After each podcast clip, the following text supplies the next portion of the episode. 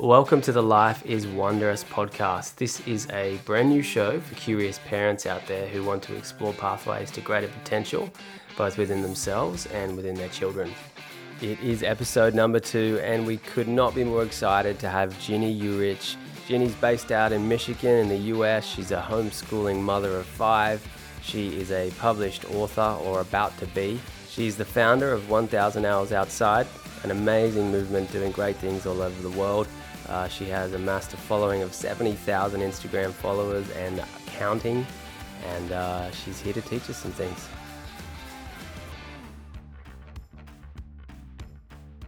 Welcome to the Life is Wondrous podcast. Today on the show, our very second episode, we have Ginny Yurich. Uh, Ginny is uh, an author, she's a speaker, she's a mother extraordinaire. She's doing wonderful things in the world of well being uh, for children all around the world. She has an incredible movement, I would call it. Uh, Ginny, you can correct me if I'm wrong, but a thousand hours outside, um, which I think, you know, I'm personally, I'm really excited. Uh, to have you on the show. Thank you so much for coming on because I think what you're doing is amazing. You're affecting, you know, children and families all over the world, and I feel like your movement is growing daily. So thank you for uh, thank you for being on the show. Wow. Well, thank you for having me. I'm just truly honored. I am not mother extraordinaire. We're just mother ordinary over here in Michigan. So, but I really um, am thankful to be here. Thanks for having me on. Pleasure, pleasure. So, so you kind of just answered my first question, which is, you know, where are you in the world? Tell me, you know, we've got we're going to have a lot of Australian audiences. We're going to have some, you know, in the UK, probably some in the US as well. Whereabouts uh, are you in the world? Tell me a bit uh, about your patch. Sure. So we are in Michigan, um, which is the state. I never know if um, other countries are familiar with all of the states. Um, are they? I, would say you know, yes and no. There's a, there's a lot of them. Kind of, you know, they know that there's 50 of them. That's right. Um, so our our state is the one that's shaped like a hand, um, and it is surrounded um, by water. Um, these Great Lakes uh, on several sides, and then there's an Upper Peninsula, which is truly a peninsula in our state. It's actually a far drive for us. So, um, it's a really pretty state. We are headed into the fall here, so we're on the other side of the world as you. Um, just ended up with a beautiful summer and thankful for it because of coronavirus and sort of um, the challenges that that has brought. So we've had a you know a beautiful outside summer and we're heading into the fall. Um, we live actually on a small farm, but that is a new thing for us. Uh, we right. moved here last year, and before that, we were just sort of in the suburbs, um, neighborhoods, and um, but farming runs in my family so we always sort of had a draw to it. So we're not on anything big it's like a hobby farm but that's been a really neat learning experience um, over the last year. Amazing amazing and tell me a little bit about i suppose family life for you. So i know that you have a few children. How, how many children do you have and what is you know what is kind of that um, you know your your your day kind of look like at the moment. I, have been seeing some beautiful imagery from from coming from your Instagram. You know, you've got thousands of followers, and and we're one of them. And um, I've been seeing some amazing shots come through over what must have been your summer, and I was kind of pining for those days myself, being our winter down here. But tell me a little bit about you guys it's about to flip flop, right? You're coming yeah. into the good the good months. Yeah, um, right. We have five kids, and they are um, ages 12 to four, and um, the older four are really close in age, and then there's a little little bit more of a gap between the fourth and the fifth one. Um, what a uh, I'm so encouraged that you like my photos because actually photography is something I don't feel super comfortable with, but um, I've been trying to branch out a little bit and uh, we just do like the most normal adventures. Occasionally, we venture out um, and have gone to other states that maybe have waterfalls or things, but mostly, you know, nature engages us, you know, no matter where we are. And um, Scott Sampson has a book called How to Raise a Wild Child, and he talks about you know, like a backyard can be wild enough for a kid. Or yeah. um, he says, you know, nature shoots up through the cracks in the sidewalk, and it's the truth. So, um, we're just sort of mostly snagging photos around our state of Michigan. Um, and then occasionally if we venture, but we haven't really gone many places this year, as I would imagine is similar for most families. Yeah, 100%. Yeah, absolutely. And you know what? I, I guess as far as lockdown goes, you know, you guys are obviously, you know, it, you guys are in a good place, so it seems. You know, you got a lot of space around you. And um, tell me a little bit about that. Like, tell me a little bit. Let's kind of try and kind of open this up with a little bit around your story which I'm sure intersects with the thousand hours outside and, and how that all started. And perhaps it, it crosses over with the fact that you guys have obviously recently made that move, you know, last year. Tell me a little bit about the inception. How did a thousand hours outside be, begin and, and, and, you know, how did that kind of transpire for you guys? You know, it's really just um, the story of our journey. Sometimes people ask, you know how, how many people do we have on staff you know these different questions but um, it's a it's a personal account the 1000 hours outside and we have turned it into a small business um, to model for our kids and let them sort of be involved and um, that's something we're sort of passionate about is letting kids be involved in adult work but mm. we're just sort of sharing our life and, and what has um, transformed our life people have come before me and shared their lives and it has you know changed our world so um, when our kids were small uh, they were three two and a baby really close in age i was drowning as a mom uh, very um, depressed um, overwhelmed maybe would be a better word mm. maybe all of the words mm. i felt like there were too many needs for me as one person. And my husband had a long commute to work and he'd be gone for 10 hours and he traveled for work and things like that. And I just felt like I couldn't keep up. And I think that's a common thought for parents mm-hmm. um, because we're very isolated a lot of times. We don't live in community. And um, I'm not sure how it is in Australia, but in America, there's this a pressure to enroll in programs as soon as kids are really young it's like you're trying to keep up with um, the joneses in terms of mm. their skill sets and their their opportunities and it's like you're building a resume for them already when yeah. they're two and three and four and are they in the soccer program and the ballet and the music and the swim lessons and the library programs and so that's how we were doing childhood for a while was in these kind of small segments that were really hard to manage and a friend of mine these are just like the random things of life, you know. A friend of mine had read about Charlotte Mason. Have you heard of Charlotte Mason? No. So she has a whole vol- set of volumes of works. She was, um, she's passed, you know, she's uh, from the 19, like right around the 1900s. And sh- in her volumes of work, which are about sort of education and children and family, she um, says that kids should be outside for four to six hours a day on every tolerable day. So she gives that little bit of an out. Um, I never heard of her or of that. And the friend that suggested it to me um, caught me off guard. You know, I thought it was actually an absurd idea. Mm-hmm. I'd never seen anybody else doing that. And it's very out of the norm for how we do childhood. Um, but, you know, like you want to have friends. So I supported it. And I remember the day that we tried it for the first time. So this is the turning point in my story. It was actually in the fall of 2011. So almost coming up on a decade. And I had this three year old and this one year old and a, and a baby. And we met at the park from nine to one. And we brought picnic blankets and lunch. And I really didn't know what would happen. You know, I thought, well, this seems ridiculous. What are the kids going to do for four hours? Um, I had all these doubts, and then it turned out to be the best day of my life hmm. because it gave me a renewed hope um, for my path as a mother and for a path as a family because the kids just played.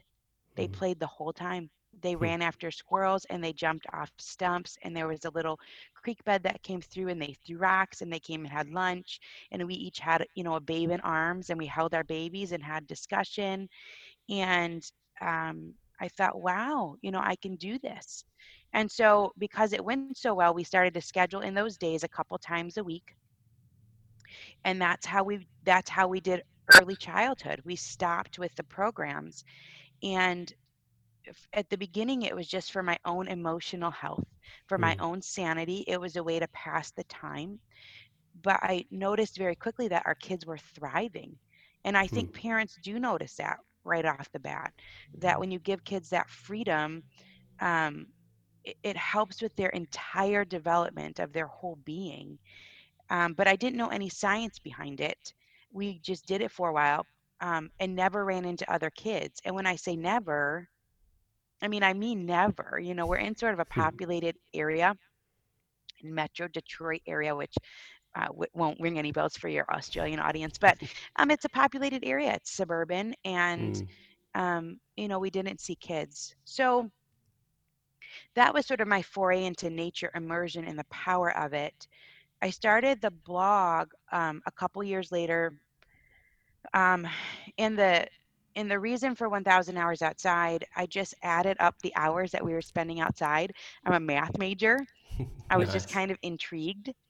Um, so we were outside about 18 to 20 hours a week with this little group of friends, not every day, but on a weekly basis. And it was um, 1,200 hours a year, which is the exact same amount of time that kids are on screens. Wow. And so it opened my mind because I thought not that screens are necessarily evil, but that kids are missing out on so many experiences. I thought through the year that 1200 hours of how many experiences and how many uh, giggles and how many um, discoveries happen in those 1200 hours and thought, well, my kids would be losing all of this to Mm. virtual. And um, so I so I went with 1,000 hours outside because it's catchier Yeah. um, than 1,200 hours outside, uh, and it is a little a little more leeway. But the premise is that the amount of time kids spend outside actually matters, and that that's good news. Mm. Um, it's actually not, um, you know, a, an extra burden because when we go outside, we get to slow down, Yeah. and yet we're gaining more. Yeah. Everybody so wins. I think, yes, I think on the surface, it sort of seems like, oh, another thing. But really, it becomes the thing. It's a foundation. Yeah. And then all of the other things um, come easier. yeah. So, Absolutely. uh, so here I am. So here we are now on a podcast, almost a decade later. Yeah, well, well done. You know, I mean, it's crazy how kind of that, you know, excuse me, uh, one one thought or or one you know sentence from a friend or you know one small thing can kind of can grow and take root and turn into something much bigger. And you know, I, I think um, it's that you know you, you talk about it kind of being it's not it's not just an activity it's it's more a lifestyle is what you're kind of saying right Mm-hmm. I think so. I think that we tend to um, have these childhoods that are adult directed. You know, we we know a lot. We've Mm. been around a lot longer, Mm, and yet children have so much to bring to the table. mm, They know where they're at in their stage of development. You know, I always like to say, you know, if you have a two-year-old, right? It's like we we could never have taught them to crawl mm, or to Mm. walk. They do it on their own timetable, and you create these environments and you encourage, but they know. Yeah, They know what they need to do to do next, and they know how many times they need to practice. yeah, And then they learn for mastery. yeah, You know, children they pick up on language and they pick up um, and all of these skills and they master them, and then they move on to something harder. So you know, it's sort of about valuing. I like to say the curriculum of the child mm, um, instead of us, you know, filling all of the time in for them. yeah.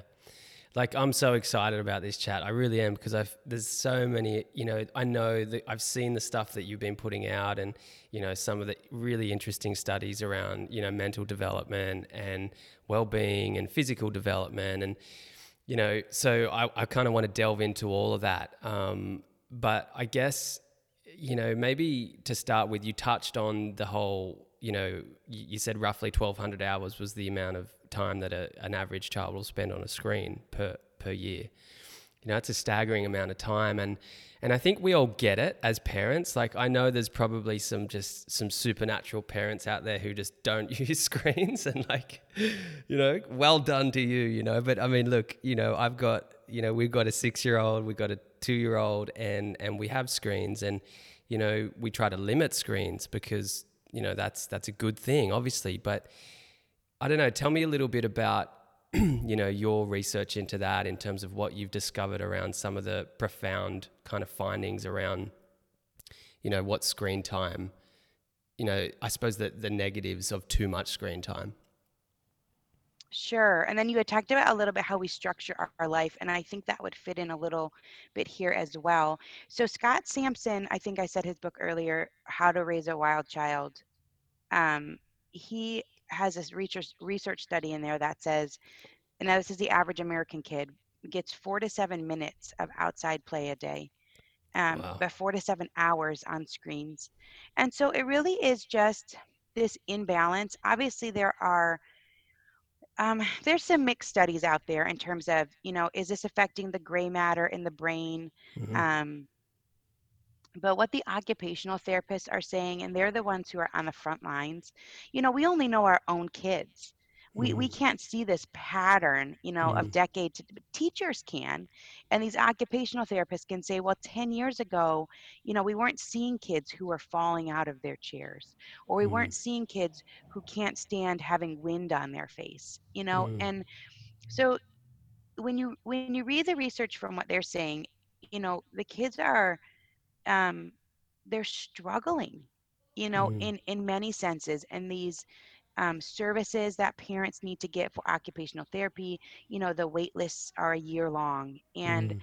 um and so the kids are presenting with problems it it really is showing up um you know and then there are definitely studies that talk about you know video games and the addiction the addictive quality obviously pornography is an issue Mm. um you know kids are being exposed on average at the age of 9 it's crazy it's because screens are available and so um in the biggest thing i think and richard louv says um, in his book the last child in the woods he says n- nat- screens um, steal time, but nature amplifies time.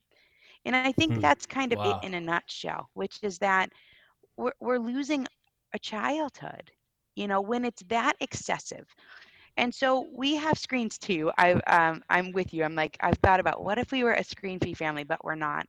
Um, but we we limit it in terms of um, when we offer it Mhm. so i can be a yes mom you know so if we offer screens on saturday mornings until 10 or we offer um, friday night everybody gets to pick a cartoon yeah then when the kids ask about screens we can say yes yes on Mm. friday yeah. you know or yes on saturday morning and um, my hope is that we really fill our life with richness and what happens when we shoot for this 1000 hours outside or we say we're going to value being outside for four to six hours today we run out of time for screens Mm. and those are the best days. It's time for bed. We just didn't Yeah. have time for it. Our life was filled yeah. So that's sort of how we structure our life. It's a little different. We, we kind of structure our life around the weather.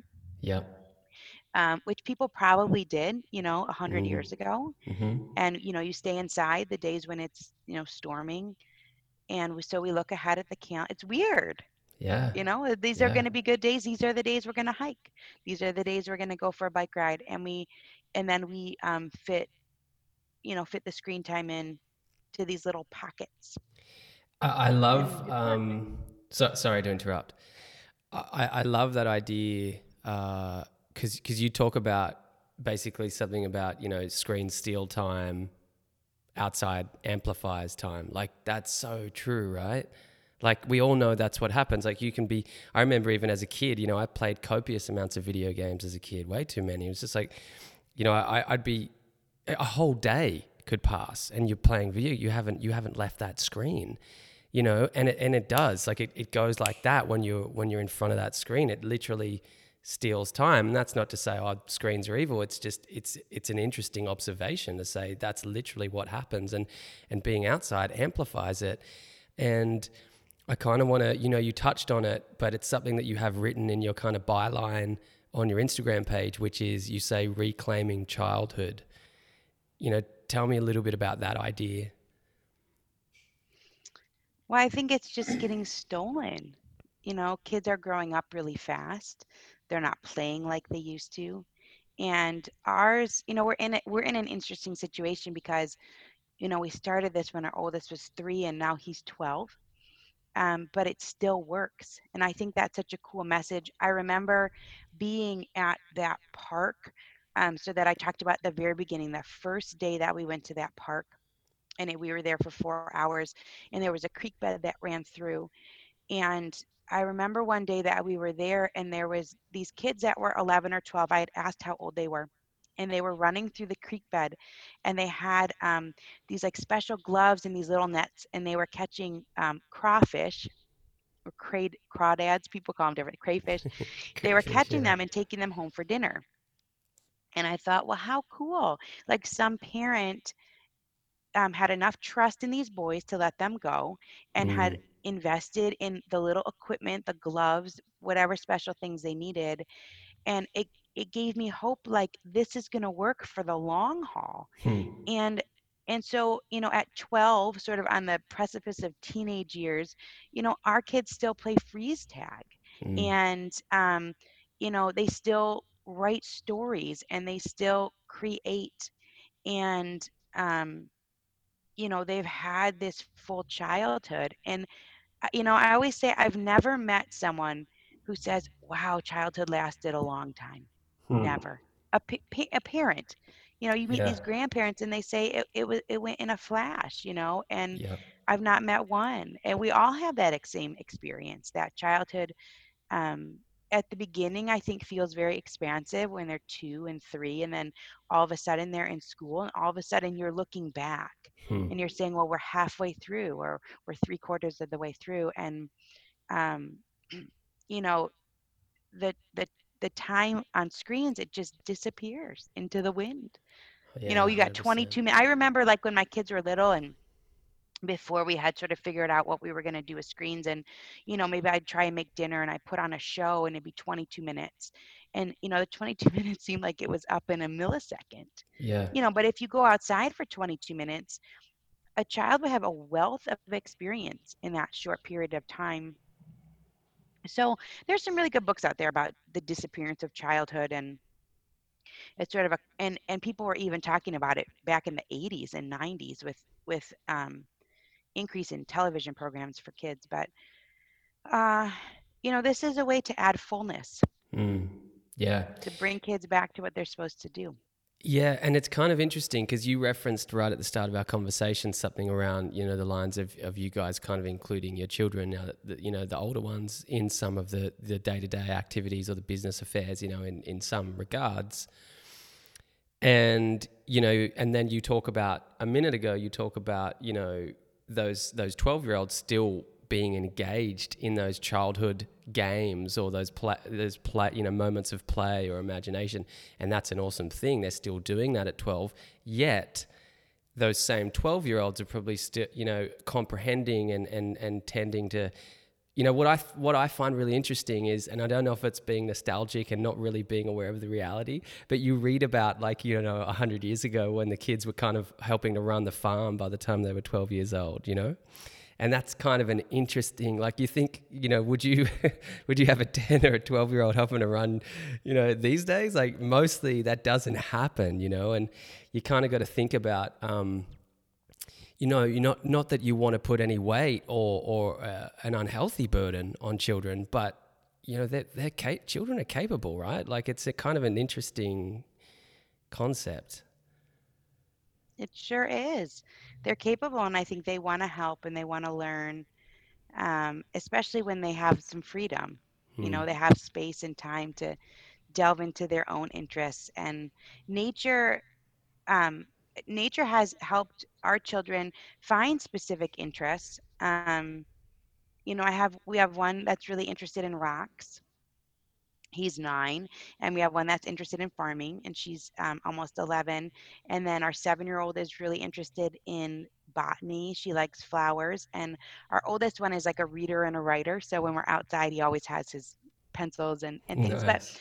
but what what's interesting is that nature kind of meets them where they are and then provides these multidisciplinary learning opportunities you know if you're going to learn about geology because you're interested about it and it's not a school assignment you know well then you you learn all sorts of subjects you learn mm. geography you know mm. where, where did these rocks come from and you learn you know math and and you learn about the grit if you want to um you know if you want to polish them and you have to change the grit and the how how does that timing work so you know i think there's so many benefits you know the mm. the longer we um live our lives this way, the more my eyes are opened. Mm. Um, the list is just so lengthy how it helps kids in there with their whole being. Yeah, I mean, tell me a little bit about, I guess that like you know, learning by uh, practicality, you know, practical learning and real world learning, um, because we, we we all know intrinsically that that's you know how most of us do really well. You know that's how most of us learn a lesson right? We have to walk we have to walk through something or do something. Um, and so you know it's interesting because i know there's all sorts of conversation around schools and where you know most western westernized schools are at these days and you know academia and and obviously it's it can be an amazing thing but you know it's still i'm still there's you know I think it's probably better than what it was 20 years ago, but there's still probably schools out there where kids are kind of sitting in their chair like six hours of the day. You know, what you know, what have you found out around that? Uh, you know, real world learning and and just just being out and and present and doing. It's an interesting question.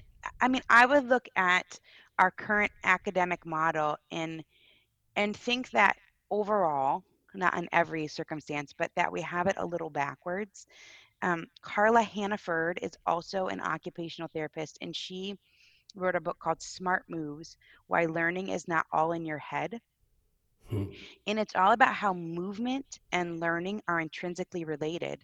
And so she talks about so many things in the book. But, but one of the concepts is that as we increase the complexity of our movements, our brain is enhanced. So, you know, little little babies, they go from sitting, you know, to crawling, they're on all fours and then they pull up and then they walk. And then we kind of stop paying attention. But if you follow the, a child's movement, you know, through childhood and, and into adolescence, if they're given the time and the space, they try more complex things. They try and climb the fence and then they try and climb the fence and jump from the top one down hmm. you know and then they try and climb the tree and, and they're and then maybe they do something specialized like maybe they take up skateboarding or they do bike riding tricks you know they learn to swim or fly a kite or fish you know all of these things you know casting a fishing pole is a complex movement so she has this stat that says um, elderly people who dance regularly, so complex movements, elderly people who dance regularly have a 76% less chance of developing dementia. Wow. Um, and then if they play a musical instrument, it's 69% less. So there you go. You're in a good spot. But, um, you know, this whole, this whole thought of, well, we want enhanced brains. We want brains that function well. We don't need to be stuffed with information. We need to be creative. We need to be flexible. Well, what gets us there is nature play and nature mm-hmm. time. And so, you know, we have this educational model of sitting Mm-hmm. I think most people equate learning with sitting. Um, but you know, beyond beyond even these multidisciplinary learning opportunities, you know, that kids can learn about geography through anything, or they can learn about, you know, um, they can learn science lessons through anything. Beyond that, um, you know there's this piece of setting our kids up for lifelong success because they love learning because they're creative because they can get get along with other kids um, you know and so i tend to think that should be included yeah. you know in the educational model yeah hundred percent. It's an interesting one, you know, because I feel like a lot of people are feeling that same way, and and and probably a lot of teachers too. You know, like I I don't know, I you know I have a couple of teachers in my family, but I I I I I would assume that this isn't you know something that this isn't a fringe movement i don't think you know there's a lot of people who are really kind of aware of this like you know and i I, me personally, like for for work, I work on my computer most of the time, unless I'm out filming or I'm you know record, you know, doing some music or whatever I'm doing. Most of the time, I'm back at the desk, you know, I'm in front of my computer, and you know, it's it's we just know it's not good. Like it's it's just we're not meant to just sit here on this seat for six hours of the day. You know, it's just it's it feels wrong, and pretty soon, you know, physically and mentally, you're to suffer. Mm-hmm. One of the things that, um, so I had a, we did a Facebook Live tonight with Angela Hanscom, and she wrote Balanced and Barefoot. Um, and the subtitle is something like How Unrestricted Play, you know, makes for healthy and confident children for life. It, it's something like that. You know, she talks so much mm. about, the, and everybody does, all these studies, that the, the benefits are lifelong. Mm. But one of the things that she talks about is, and, and this other occupational therapist as well, is that when the body is out of an upright position, when in especially the head, and you're turning your brain, that it activates different parts of the brain. And so, and these different senses, like the vestibular sense, which that's a whole separate conversation. I hadn't, I didn't learn about that till a couple years ago, but it's like this cornerstone sense of knowing where our body is in space and then hmm. it helps us with all the other senses it helps us to assimilate all the other senses and so if that vestibular sense has not been fully developed it affects all the other learning so so wow. this has to do with um, it's activated this vestibular sense is activated when our brain is out of an upright position so you think about what do children do well they somersault and they mm. cartwheel mm. and they swing and they throw their head back and they roll down the hill this is all natural for them mm. and um you know well when are they when are they seated in an upright position well at school and yeah. in front of the screens yeah. So it's just interesting to learn about how those things stimulate brain development and enhance cognitive ability, um, but it's immeasurable. And I kind of think that is what the problem is. You know, we want to have these markers. We want to be able to say, check, check, check. You know, mm. we did the mm. first grade things, check. We did the yeah. second grade things. And these are things that we can't measure. And so um, they're getting left off the list. Yeah. Yeah, there's. I feel like there's so many. Uh, there's a lot of research in this area now, and there's a lot of studies being done, which is fantastic. I, I read one, uh, you know, kind of sentence from from your page actually, which was a, a, study of more than 500 Canadian children. The the ones who spent an extra hour in gym class did notably better in their exams than the ones who didn't. Hmm. Yeah, I think there's such a simplicity in play that we write it off. It's so simple. When I was talking to Angela earlier, um, she was talking about someone had written in this question about, you know, well, my kid goes outside for four minutes in the backyard and then they get bored and they come back in. So Angela said, well, well, put some different elements out there. Go mm. go go to the Goodwill store and get some sheets mm. and and put out some shears and have some tires and some planks and you know some little wood circles and chalk and, mm. you know, I was thinking in my mind, these are such simple, easy things. They're cheap. Yeah. You know, and she says they're going to make a teepee, they're going to yeah. make a cape, you know, and they're going to create. So I wonder if as adults we look at it and we think this is so simple. It can't possibly be what they need. They must need language class, you know. Yeah. They must need, you know, this adult instruction. Yeah. And I think we've just well intentional, you know, we've ha- been well intentioned um, but we're we're getting it a little backwards. Yeah, yeah, hundred percent. I I mean, just that idea of you know, kind of. L- pushing through like that moment of pushing through the boredom almost or pushing through that moment of oh i'm going to go in and turn on the tv now or you know there's something i, I think really powerful about that um, and you know we're really interested you know in imagine imagination and creativity and that's something that we really want to kind of instill um, and you know, I had a friend a while ago before we had kids, myself and Alice, my wife. We we didn't have kids, and and I remember the friend telling me they had three girls, and he was like, when we go for a road trip, um, I just I just make the girls be bored, and I was like, what do you mean? He's like, yeah, I just make them just look out the window, and when they start complaining, I just say, no, you just have to you just have to be bored. You have to learn to be bored, and I, it kind of like that always has stayed with me that idea of learning to be bored and that that is actually a skill set that is really i think in today's world more than ever probably getting lost. And and what's really disturbing about that is that when that gets lost not just in children but adults then like that that boredom is like that's the bridge between nothing and something great you know creativity imagination a new idea and you know some amazing things. But that boredom is the bridge right? Mm-hmm. and kids lives are so filled that they're not experiencing that. I i agree with you. There i think what go and when something that goes in tandem and i don't remember the exact quote but um, there's this educator named john taylor gatto. He passed last year. He was an educator in new york here.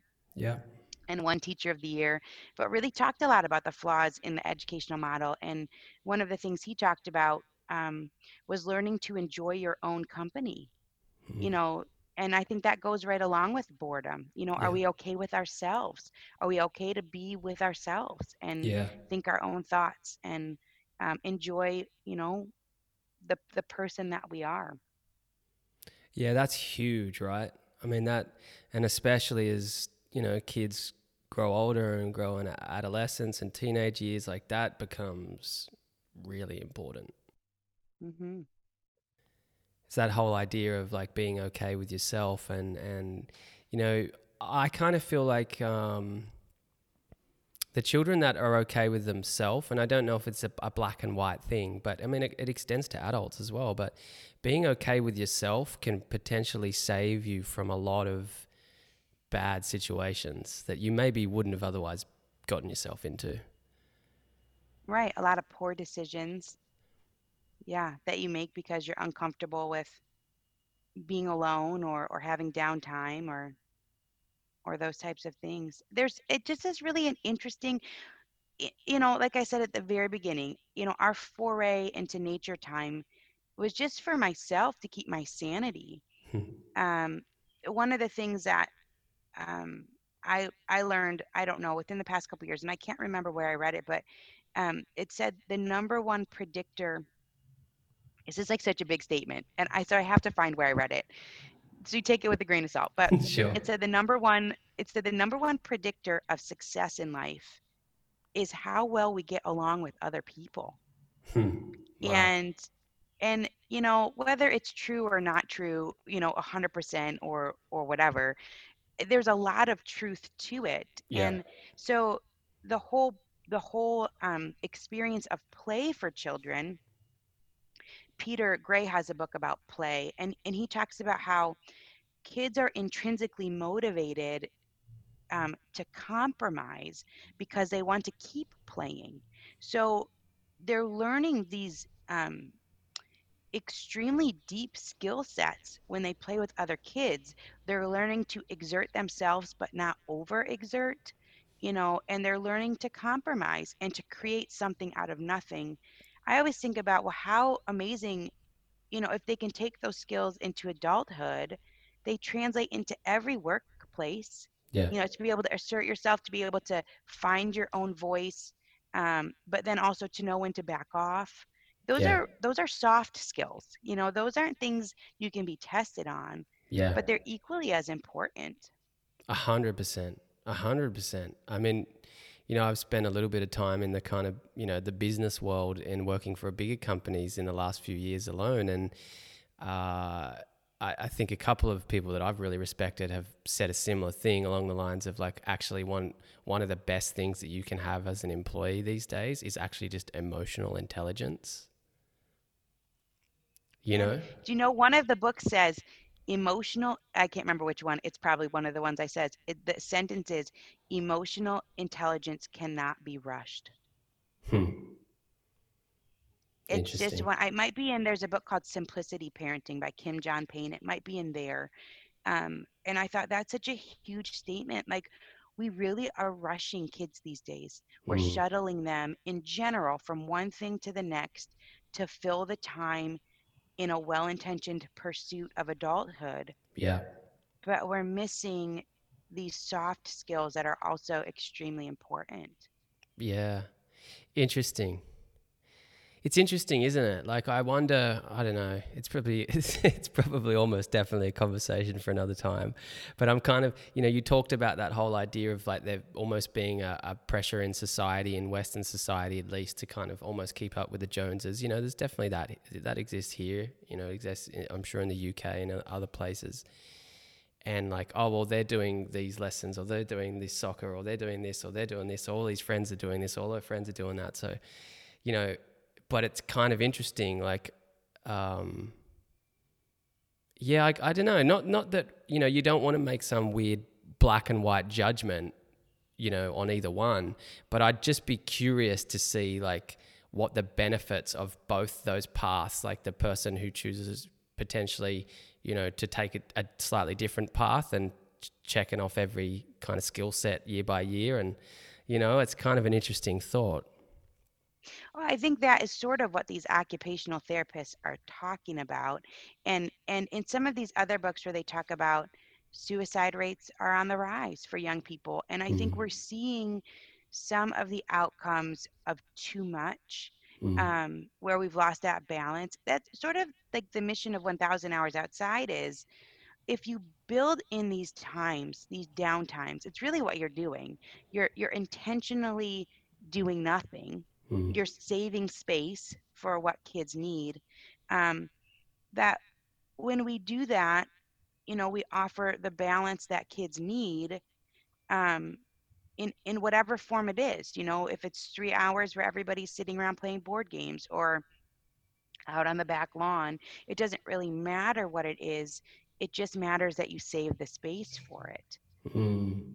Yeah, it's really a simple message you know i think um, in in the occupational therapists they they talk about the same amount of numbers and in fact in some cases a little higher you know preschoolers should be playing seven to eight hours a day and then all the way through adolescence that high schoolers should get three to four hours of just sort of that downtime that playtime ideally outside but doesn't have to be um, and that is is bringing in what that child has to offer Yeah. um, and helping them develop in more ways than just academically.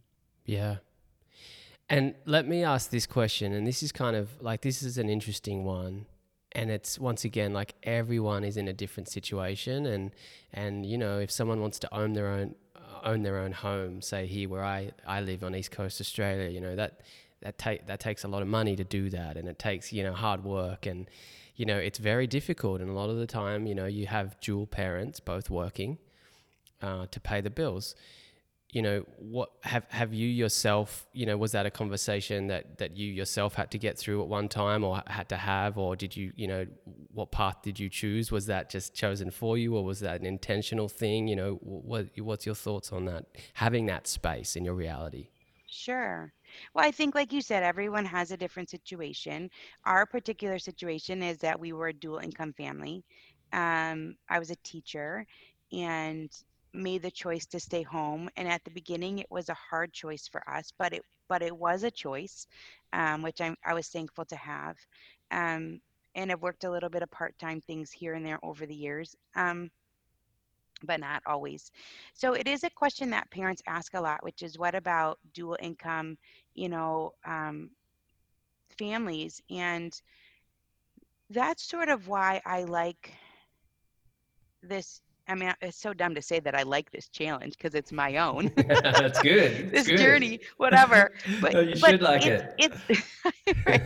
it's because it offers um, space yeah you know and it offers flexibility and there you know right here and i know in australia had this recently too but you know there's there's fires raging here right now in Mhm. oregon and Mm. and people are stuck inside and i know in australia you guys were just dealing with that not that long ago and you know families would say well what can i do i can't go outside the air quality and and sort of my thought is well life has its seasons and Mm. Mm. um in in a figurative sense and in a literal sense there are different seasons and so we can only do what we can do we do the best with what we have and you know maybe we advocate at the school that the kids get an hour of recess Yeah. you know some of the schools in our area the kindergartners get 15 minutes Yeah, and they wow. get you know they get a snack time and it's a working snack they call it Yeah. working snack you know and it's five minutes so you know there's some ad- advocating that we can do uh, in our own educational circumstances um, and and we can maybe forego the travel sports teams Mhm. or these things that we feel that we do maybe because we're pressured or we Mm. think our kids are going to lose out on opportunities and maybe we camp instead Mm. or maybe we go on a family hike every friday evening Mm. um, i think there are ways to do it and and you know families it, it the 1000 hours outside journey this movement is global Mm. and um you know we see the hashtags i don't even know that i can't even read the language like so much of the time but you know from all sorts of different families that's that's the beauty of it. It doesn't have to look a certain way. It's just about saving space for childhood in in however you can do. And i always say look if you can't do a thousand hours do 500 do 250 a mom a mom messaged me one time and she said um she had split custody of her son Yeah. and she calculated that she could do you know it was like 228 hours i said well do your 228 hours that's Yeah. going to be amazing Yeah. even 15 minutes is so many um, offers so many real real life experiences for kids so i think life is about you know sort of the the, the hand you were dealt to a Yep. degree and Yep. and making the most of it and and being aware i think like i said at the very beginning this is really a message of hope Mm. you know it's not one where where parents should feel guilty or obligated or burdened you know it's like hey you can save a little money you know Yeah. you can drop the the extra activity and yeah.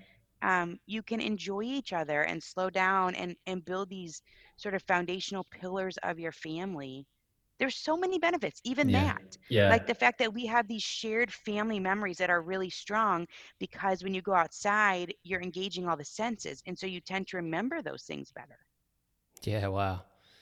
Yeah, it's true. It's true. Those are the those are the days you remember, right? You remember you remember running along the beach or going for that bushwalk or going for that hike. It's very mm, true. yeah and the kids remember it too so it becomes these sort of sustained um, family these things that tie you together these bonds that you have that become deep and um, you know different than sitting at a sports game or a Mm. sports tournament for the entire weekend not that those things don't have value they do but when they take up the entire time you know we lose out on other things Yeah. Yeah, a hundred percent. Yeah, I love it. I mean, I'm I'm wary of our time. I know we're you know we've there's been so many amazing things talked about, and you know I don't want to hold you for too long. I do want to just quickly kind of talk about uh, you know the whole area of mental health um, and well-being because you know I think we've probably touched on it slightly, but we know that you know that's a scary area right now in the world, both for adults and children. But children, you know, the stats around children is scary, and um, you know, there's there's all kinds. I mean, you just know intrinsically, you know, you feel better, and you know, was it Einstein that said, you know, stare deeply into nature, and and everything will get better, or something along those lines. You know, what have you learned around, you know, some some some you know studies or research that you've done around mental health and well-being and kind of the effects that outdoors play can have yeah i'm right there with you i think there are there's so many studies um, that talk about how you know a walk in nature will um, just sort of lower our blood blood pressure we feel it. Yeah. There's interesting research about um, morning sunlight in particular. Hmm. um, how sunlight in general um, affects you know a whole bunch of your um, biological systems um, and particularly helps with like um, the melatonin, serotonin balance. And so when you get outside in the morning, 20 or 30 minutes, and your eyes are exposed to full spectrum sunlight, that resets your body clock and it Hmm. resets your systems and it and it helps to release the right amount of serotonin, which is that feel good, you know, along with the right amount of melatonin so that you sleep at night. Um, and then obviously good sleep affects so much of how you feel. Yeah. Yeah. That's huge. So it's huge. There's really there's so many layers to it. And Yeah. I like what you said. We all know it. We all feel it, but it just can be so hard to prioritize it. And Yeah. and um, you know, even in our personal situation, you know, we still I still have my little 1000 hours outside tracking sheet. You know, Mhm. I'm I'm almost a decade in and I know I've read all of the books that are available um, but I still have to remind myself of the worth, and I Yeah. still have to like we're part of our school curriculum this year. I made this little handbook, and um, it's not like um, nature curriculum that you see normally. Like nature curriculum is like go study the tree. It tells you what to do. Go study the Yeah. tree bark. You know, compare this leaf to that leaf, and those things are worthy. Um, but we're missing like just the what do you find when you go adventure? What do you Mhm. find? You know, Mm. and so part of our curriculum this year is to make sure we go on a weekly hike where no matter and I'm like, you know, it's Wednesday and I'm already thinking, okay, like when when am I gonna put this in? But I'm gonna put it in. Yeah. And if Yeah. and I if I still have to remind myself after having read all these things and like also having an image to upkeep because it's because it's because it's roll i mean it's rolled way further than i ever expected you know i'm like um you know if i'm having a hard time sometimes um getting in i think it's understandable people just they forget Yeah. i even read that in a book one time it said people forget how good they feel when they go outside Yeah. and then you go outside and you're like oh yeah i remember and then you Yeah. forget you know yeah. So, um, a lot can be said just about personal experience. I think we all have had those times where we've been at the beach, you know, or Yeah. we've been in the woods and we smelled the smelled the pine trees and we feel better. Yeah. You know, I don't need a research paper to tell, you know, Yeah. to help um, solidify that in my mind. Hundred percent. Yeah. well, it's good. It's good, you know, that that is that, that that the science is catching up to it. You know what what I think humans have have always benefited benefited from. You know, um, and you know that's quite exciting. And you know, I think what you guys are doing is super inspiring. Is there anything else you know that you feel like we haven't kind of talked about? You know, something kind of like I don't know, exciting that you've recently stumbled across, or you know, is there anything that you kind of you know, or what are you kind of excited about at the moment? That's a really good question. You know, I'm such a day by day person. Yeah. Um, you know, I've got I actually have a book coming out next year and it's Awesome. um it's um it's nature based activities um for kids. It's like I was asked to do the book. Um so it's not necessarily like sort of my first preference it's but it's open ended nature activities. So I think Yeah. it will be a cool book but you know, when I was in the process, they contacted me and then I had to have this phone call. You know, I just Yeah. I'm like just doing the mom thing all day, right? Yeah. Jump on this phone call, and it's the director of this and the directors, of, and they are like, "What's your 18 to 24 month business plan?" And I was like, "I've got nothing. You know, I have no plan." But you know, I do. My heart, my message, um, is for the parent that is afraid, Mm, the afraid that they're going to mess their child up. Um, mm, you know, and so in fear or um, sort of out of ignorance, but not like being ignorant, just not knowing mm. um, that that childhood passes by and they miss it. yeah. Um, and so you know our our situation is that we have these kids that are thriving and we have you know a family that is thriving not perfect Mm. um, with this simple change Yeah. So um, that's that's always my message. It's just one of hope um, that parents know they can slow down and gain more. Yeah. Uh, gains be- more benefits that we could than we could ever touch on. Yeah. You know, in Yeah. an hour or ten hours or twenty hours, there's so much there. Yeah. Well, thank you so much. Um, I feel like you know we could. Uh, there's so much we could delve into, and and maybe we will. You know, later down the line. Um, but you know, you've definitely inspired us already. We went on a little kind of midweek getaway. We took Noah out of school for a couple of nights and went down to this little sec- secluded kind of place by the beach a couple of weeks ago, and just ran around in the you know in the kind of spring air and you know that I, I feel like those moments I- I'm I'm trying to be more intentional about those moments now more than ever before you know because I can see They're see it worthy. They're worthy. And I think that's the word, you know, over the last year, the more that I read, I stopped interrupting my kids. You know, if they're in the middle of something that's worthy to them and I think I have something more worthy, yeah I've learned to trust what they're doing and Mm. and we find worth in those things that maybe we don't even understand or seem frivolous.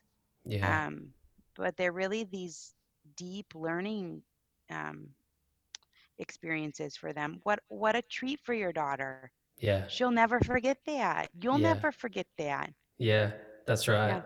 that's right Those yeah it was worthy. it was beautiful so thank you thank you for what you're doing. And uh, i love the fact that you don't have a 12 to 24 month business plan. I love you know how you roll and uh, you know it, it seeps out in all your content and what you're kind of giving out there and what you're doing obviously in your family. So well done. And uh, you know everyone needs to get get out and buy that book. I know that's obviously going to be an awesome seller when it comes out. And um, you know hope to see you down the line Yes, I so am thankful to be on your podcast. Hey, thanks for having me. Thanks for tuning in to our conversation with Ginny Yurich. So much gold in there, so many amazing things to ponder on and uh, think about in the days and months ahead. If you haven't done so, then hit subscribe. We have some amazing conversations coming up with some amazing people. And until next time, stay wonderful.